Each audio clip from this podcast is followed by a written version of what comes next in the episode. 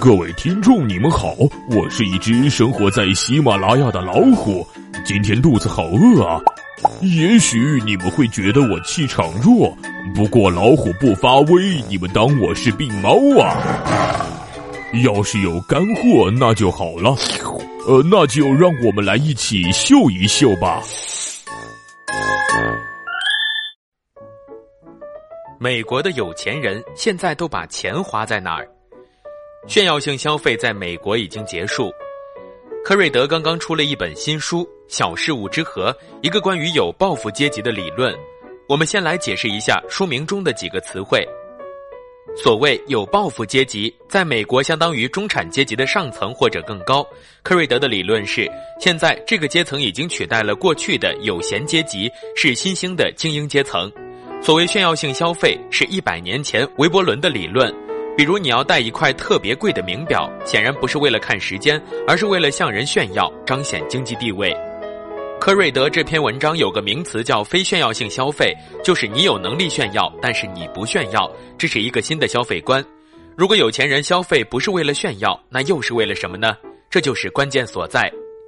进入21世纪以来，炫耀性消费在美国已经结束了，因为现在几乎没什么东西值得炫耀。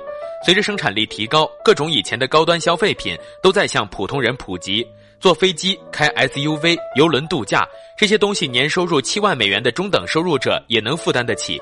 再好的电视机、再贵的名牌包，也不过就几千美元。从绝对生活享受来说，富人和中等收入者差别不大。背个好包，别人不知道你是真有钱的富人，还是一个喜欢包的中等收入者。文化资本已成为高端社交网络通行证。那如果你的年收入超过30万美元，应该怎么花钱才能彰显社会地位呢？有报复阶级的回答是无形的消费，把钱花在服务、教育、提升人力资本上，存更多的退休金，买最好的医疗保险。这些东西比有形的东西更贵。好大学每年的学费加生活费超过6万美元，相当于1年1辆奔驰车。如果孩子从小上私立学校，整个下来是一笔巨款。美国收入排名前 1%， 年收入超过30万美元的家庭，平均在教育上的投入占总收入的 6%， 而中等收入家庭的教育花费比例只有 1%， 公立中小学免费，大学可能根本就不考虑了。这就等于说教育花费是排他性的，你能在教育上花钱，就说明你肯定是富人。以前的美国可不是这样的。从2003年到2013年，10年之间，女士服装的价格只上升了 6%， 而大学学费上升了 80%。 那么现在上得起大学和上不起大学的就是两类人，优质教育成了富人特权。所以现在来说，知识的确很值钱，但这个值钱可不是用知识创造财富，而是用财富购买知识。知识越来越贵，所以经济学人上的谈资就的确比名牌包值钱。经济学人杂志定一年才100美元，但是为了看懂这个杂志，你至少得上过大学。这就是无形消费。表面上看，做这件具体的事儿花不了多少钱，但是想要成为一个知道这么做的人，非常花钱。有报复阶级和中等收入者的生活习俗非常不同，前者在有机水果和新生儿药保证至少1年的母乳喂养上达成了共识，而全美国的母乳喂养率只有 27%， 很多家庭的孩子根本不吃水果。有机水果并不贵，母乳喂养花的不是钱，而是耐心和时间。这不是物质水平的差异，这是阶层观念差异。这种观念差异连同经济学人杂志的谈资，被科瑞德称为文化资本。现在文化资本这么贵，它已经是高端社交网络的通行证。科瑞德说，比如你在一个本地的社会上跟人聊天，能聊到《纽约客》杂志的一篇文章，你就发出了一个信号，同类的人识别到这个信号，你就可能加入一个新的关系网。这种关系网通往高端的工作机会，掌握关键资源的联系人和私立学校。而对比之下，拿个什么包就没有这样的作用。从消费习惯审视阶级固化。那么在这个时代，物质消费和无形消费的区别就非常明显了。物质消费的目的就是它本身，你买辆好车就是为了享受好车，别的意义几乎没有。可是无形消费却可以通往更好的生活，给下一代创造上升空间的手段。